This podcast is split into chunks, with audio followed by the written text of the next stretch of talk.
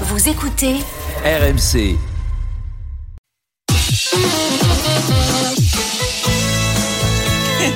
Oui, alors pour vous J'ai mis mon chapeau de cowboy. Ah oui, la cowgirl de la matinale. Calamity Jane avec son fouet.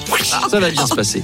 Alors, pour vous situer, Ron DeSantis, il est considéré comme étant au centre du parti républicain, ce qui le situe chez nous à l'extrême droite d'Éric Zemmour. En Afghanistan, il serait considéré comme un taliban plutôt progressiste. Alors, Trump le déteste parce qu'il veut le grand remplacer. Et Ron DeSantis, on le connaît un peu. Il est gouverneur de Floride et il a réussi à se rendre célèbre pour deux choses, en interdisant aux écoles de parler d'homosexualité aux élèves et surtout en s'engueulant avec Disney.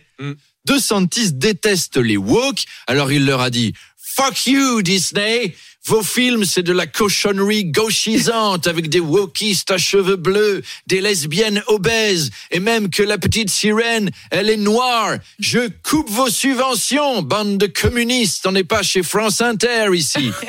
Et Disney lui a répondu C'est Mickey. Ah, Tu n'es pas très gentil. Tu es raciste et homophobe. Ah ah. No, Mickey, fuck you. C'est toi qui attaques nos valeurs chrétiennes avec tes amis homosexuels, espèce de souris gay.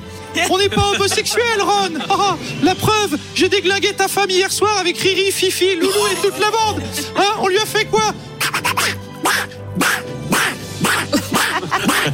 Alors Ron, on fait moins le malin Hashtag Thug Life Euh, Je suis pas sûr que Mickey l'ait formulé exactement comme ça. Je- J'essaye de rendre ça un peu plus euh, ludique et compréhensible pour les fait. jeunes qui nous écoutent. Tout ça pour dire leurs rapports sont tendus. Bref, Ron DeSantis, il s'est embrouillé avec Disney, il s'est embrouillé avec Trump, il s'est fâché avec Mickey et Donald, les deux en même temps.